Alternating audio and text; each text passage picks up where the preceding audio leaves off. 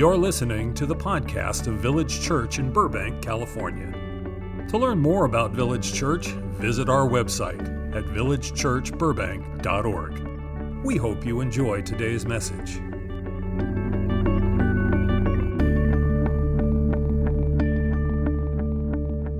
I'm going to preach a sermon here. You know, last week we talked about communion. Now, let me first say uh, if you weren't here, if you didn't hear that sermon, I want you to go back and listen to the podcast of that sermon. Our stream wasn't up and running last week because our internet was down. Now it's, now it's up. But, um, but we have the podcast from last Sunday morning. And, and even if you were here Saturday night, it would really bless my heart if you go back and listen to the Sunday morning version of that sermon. When I got home Saturday night, I was like, man, I just don't think I was clear enough. I think it just did not land the way I planned it. And so I went to work on my sermon Saturday night, kind of took some things out, added some things, smoothed it out. And when I preached it Sunday morning, I was like, that's what I'm after. I felt like it landed so much cleaner on Sunday. So if you left Saturday night kind of stumped, like, what in the world was that man saying? That was as confusing as can be, go back and listen to the podcast. Hopefully, that'll clear up uh, our, the sermon subject on communion. But we talked about communion last weekend being a sacrament. And we talked about what does that word sacrament mean? And it comes from a phrase combining two words from two languages, Latin and Greek. It comes from the phrase sacro mysterion. Sacro mysterion, which means sacred mystery. Sacred is that which pertains to the divine, and mystery is that which we cannot fully explain. So, if you put all that together, what is a sacrament? A sacrament is something that connects us to God in a way that we just cannot fully explain. And in the end, Christianity itself is a confession, it's not an explanation. Of course, we attempt to explain what we can, but we always end up confessing more than we can explain. And so, communion is a sacrament, it's not merely symbolic. And at the same time, we don't want to over explain how it connects us to God because we get off track. I hope that was clear from last week. What we're, what we're not wanting to do is try to conceptualize in our mind how the bread and wine of communion literally turns into the, the body and blood of Christ. We, we deny that, we reject that. And at the same time, we confess what the church, for its 2,000 years history, has almost without exception until modern times always confessed, including the Protestant reformers, and that is Christ is present. We are truly encountering Jesus in communion. It's not merely symbol, it's a sacramental connection with the very presence of Christ. Now, there are two sacraments that are universally recognized in the historic and global church of Jesus Christ, and that is communion and water baptism. And so today, I want to talk to you a little bit about water baptism. Now, the sermon itself is not specifically or exclusively about water baptism, but it's going to connect in a very cool way. Like, I'm excited about this sermon. I'm excited about this one. The title of it is A Portal into the Future. And our text is going to come from the same passage that we looked at last week in 1 Corinthians chapter 10, Paul's letter to the Corinthians. And he says this in verse 11 These things happened to them to serve as an example, and they were written down to instruct us on whom the ends of the ages have come. Amen. Now, the Christian faith is not a philosophy, and the Christian faith is not a theology. Now, of course, you can derive philosophy and theology from Christianity. Of course, you should. But in its essence, that's not what Christianity is. It's not a philosophy, it's not a theology, it's actually a story. It's a big story. The fancy term for that is meta narrative. It's this huge, overarching story that encompasses all of human history in a way that allows us to understand it. You know, if you just look at the long saga of human history on your own and try to make sense of it, you probably won't make heads or tails of it. You'll probably consider all of that and say, man, what is going on? Who are we? Like, why are we here? What is this all about? And Christianity comes along and says, here's what's happening, here's what this is about. And Christianity tells you the story that the Bible tells us the story of how the world has gone wrong.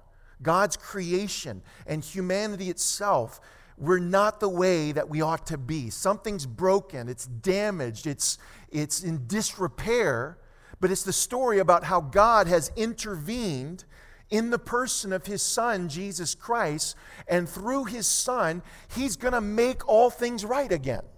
He's going to restore all things. And you and I are not merely spectators, we're invited to become participants in what the living Christ is doing, the crucified, resurrected, ascended Lord of all. He's the Lord of history.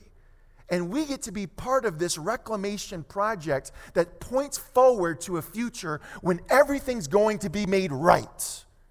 That's the story that Christianity gives you that helps you make sense of things. And it's pointing ahead to the future. And you see throughout the New Testament different terms that are used to describe this future that's coming. Peter says this in the book of Acts. He calls it the restoration of all things. The Apostle Paul uses the language of new creation. The, the Revelator John, he uses the term or the image of the New Jerusalem. But they're all talking about the same concept that somewhere in the future there's coming a time God's going to take this broken, shattered world, He's going to put it all back together and again and make it look like it's supposed to look for all of eternity. Amen. And you see, this is what Paul is talking about in this verse when he says that we are those on whom the ends of the ages have come. I want to show you a diagram on the screen, and we're going to keep it up for a few minutes. I've used a version of this in previous sermons, and every so often I'm going to bring it back to your memory because I, I want you to remember this diagram. But you see, the ancient Jewish people, they understood that all of human history is divided into two ages. On one hand, there is the age of darkness, this present age the age of sin and death, the age of darkness. We can call it by a bunch of terms. But basically, it's the age where things are wrong, where things are messed up. How many of you know the world's messed up? Right? We're living in the age of darkness, the age of sin and death, the age of brokenness, all of those kinds of things. So there's this present age, but the Jewish people also understood that there's also an age to come. There's an age of new creation, an age of resurrection when all's going to be made right for all of eternity. And so, the way that the Jewish people understood this is that these two ages, not only do they divide human history, but the way they in, imagined it is that they butt up against one another. But the early Christians, the earliest Christians, who of course were all Jews at the very beginning, in the years following Jesus' resurrection, as they were working together to understand the meaning of Jesus' life, teachings, death, and resurrection, they made a discovery and they realized that these two ages actually overlap, that they don't butt up against one another, but actually there's a period of overlap. There's a period of time where this present age of sin and darkness and death and, and destruction and all of that, where it actually coexists with the age to come. That when Jesus came, he announced that a new age has come. The kingdom of God is right in front of your face, it's in your midst. He lived it, he taught it. And then he modeled it on the cross, and then he inaugurated it with his resurrection, and that he's ascended to the Father's right hand, where he is presently ruling and reigning over the heavens and the earth. So the early Christians began to realize that these two ages overlap. They actually coexist. And this period of overlap has a term that the New Testament refers to it by. It's called the last days. Now, I want to clear up some confusion that you might have. The last days in the New Testament is a term that Peter and Paul both use to refer to the time following Jesus' resurrection. According to Peter and Paul, the last days actually began with Jesus' resurrection. So if occasionally people ask me, in fact, all the time. Compulsively, people ask me, Ryan, do you think we're in the last days? And I can tell you definitively, without any shadow of a doubt, yes, we're in the last days. Because the last days began 2,000 years ago. Yes, we're living in the last days, according to the way the New Testament uses the term. Now, I think what people mean when they ask me that is, are we living in the last of the last days? And to that question, I have no response. I have no opinion.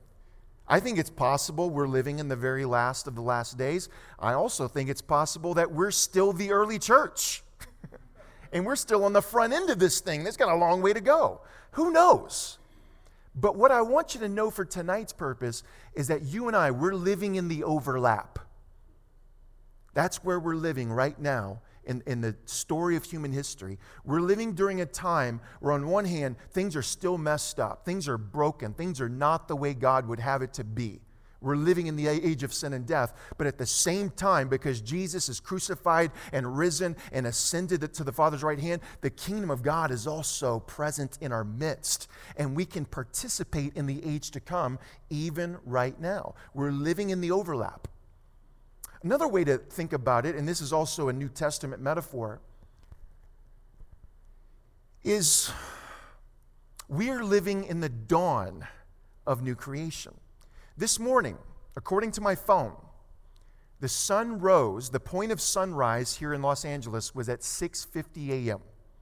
That's what time the sun creeped up over the San Gabriel Mountains this morning, 6:50 a.m. And if you were to walk outside during that little interval of time, on one hand, you could say, you know what, it's still dark outside. It's still, you can even say it's still nighttime, you know, it's dark. But at the same time, the sun has already begun to rise. And it's getting brighter and brighter. So at 6:50 a.m., you walking out of your house, you're kind of at a loss. Is it nighttime or is it daytime? It's kind of in the middle. We're kind of in the dawn of a new day, even though it's still dark. That's precisely what I'm talking about. And that's what the New Testament writers help us understand is that we're living at a time where the age of darkness, even though it's still here, it's fading and it's going to come to an end. Why? Because the sun has risen. And I mean that by every pun possible. The sun, S U N, and the S O N, sun. The sun has risen, and someday his light is going to fill the entire cosmos for all of eternity. So we're living in the dawn of new creation, we're living in the overlap. Amen. Now, with that in place, now let me take you where I really want to go. According to the Apostle Paul, we who are in Christ, to a certain extent, we have already entered into the age to come. Now, not fully, of course, because we're not in our resurrected bodies yet. Every morning when I wake up, my joints hurt, you know? That's a reminder that I'm not in my resurrected, glorified body. My body's still subject to decay and, and perhaps one day death unless Jesus returns. Lord, please come quickly. But we're so, so, so we haven't fully entered into the age to come. But Paul makes it clear it's, it isn't as though we haven't entered into it either. That's what he's getting at, for example, in 2 Corinthians 5:17. And, and here's, I think, the best translation I could find of this verse. Because most of the time when we quote this verse, it goes something like, uh, Behold, anyone who's in Christ, uh, he is a new creation. Old things pass away, all things become new. But actually, the term he is is not in the Greek. This is actually a really good rendering of what it's saying in the Greek, according to the way that I've studied this.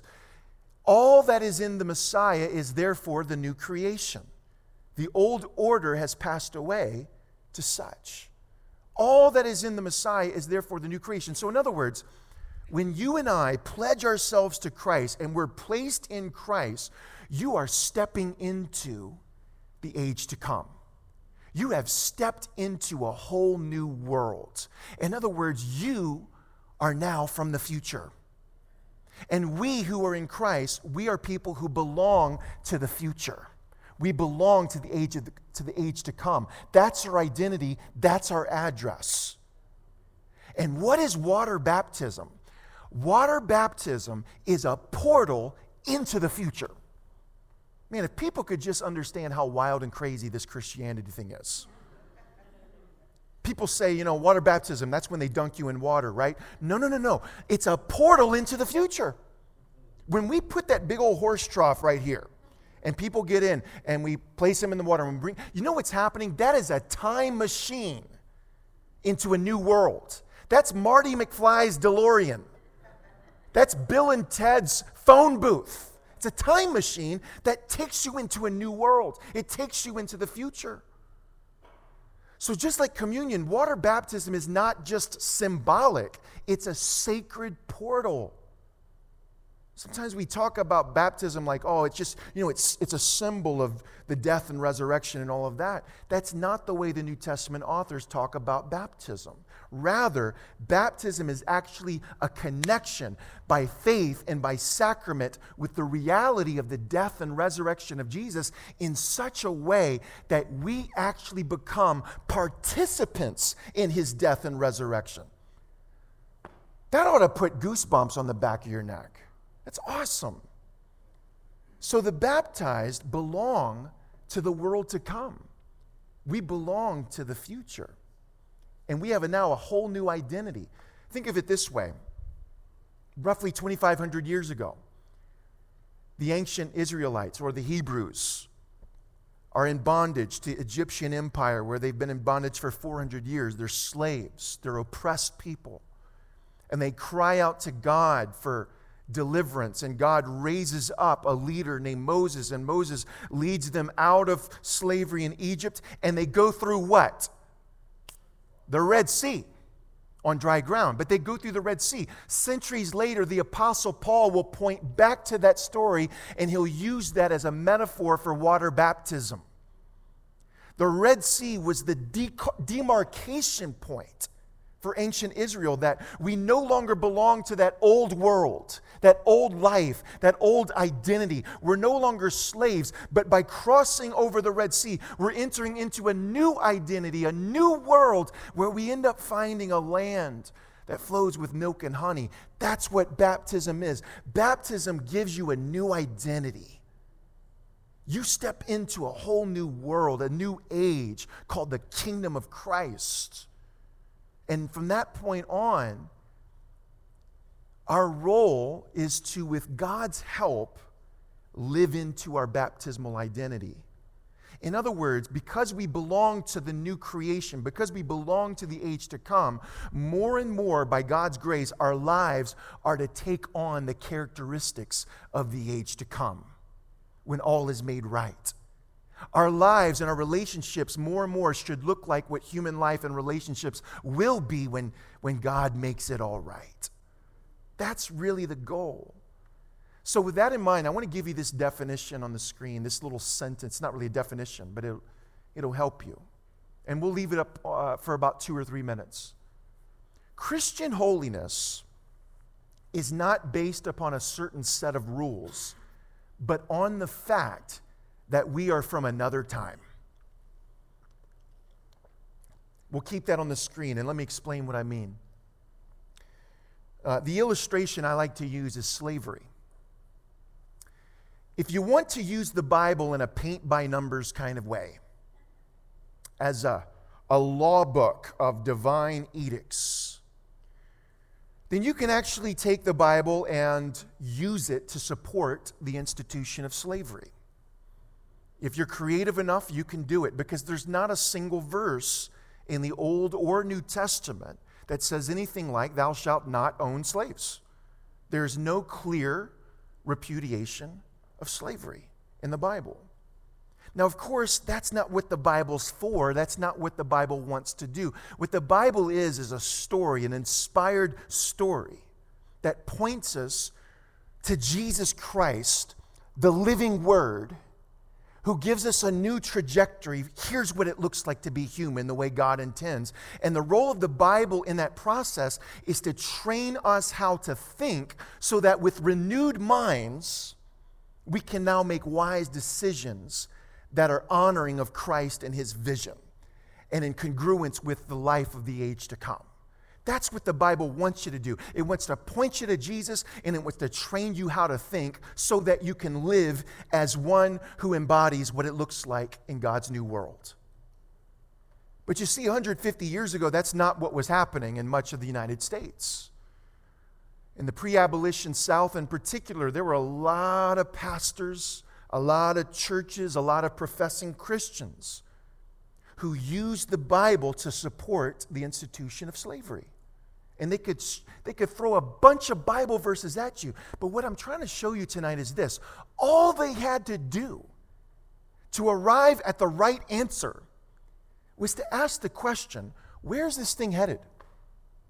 In God's new creation, when all is made right, is slavery going to be maintained or is it going to be abolished? Because that's the age we belong to. You and I, as a, as a church, we're called to be a preview of what's to come. The world around us ought to be able to look at our community of faith and say, Wow, that's what it's going to look like when things are made right one day. That's what the future is going to be like when, when it's all made right. Now, whether they can look at us and say that or not is another issue.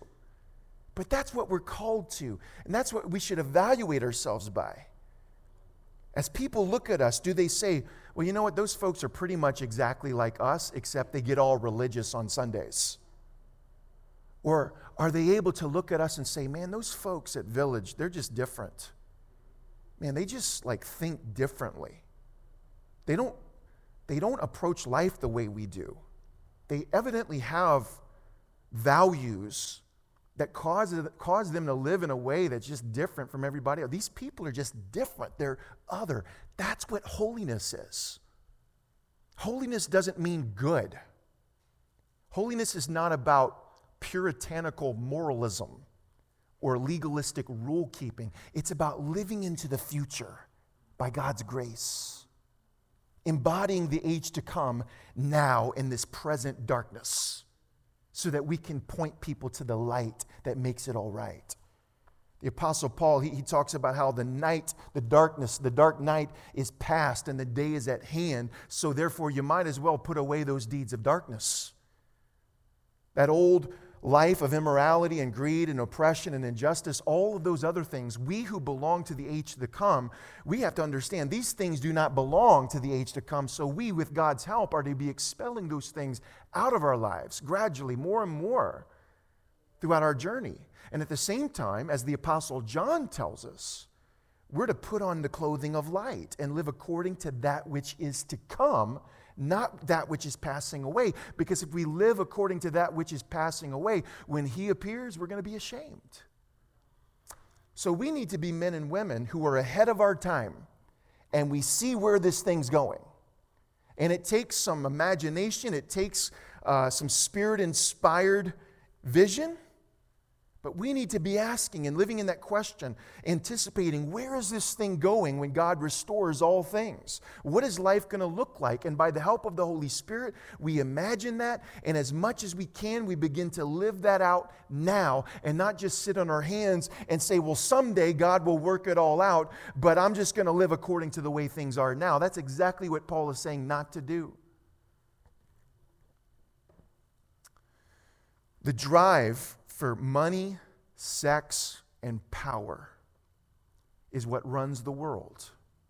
It's what runs this age of darkness money, sex, power, money, sex, power. It's what fuels economies, societies, structures, politics. Money, sex, power is what rules the world. And most people just throw up their hands in despair and say, well, this is just the way things are.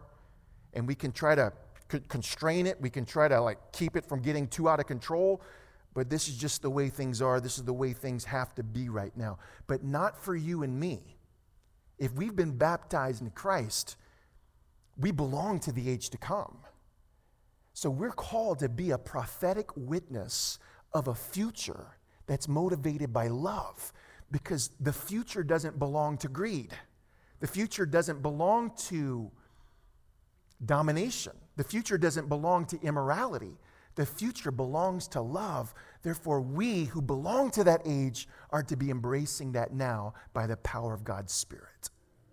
So that we can say to the world around us, come into our community and see a people who are actually not motivated by money, sex, and power, but are motivated by Calvary formed love. Now, of course, we got to live up to that. But that's our high calling in Christ Jesus.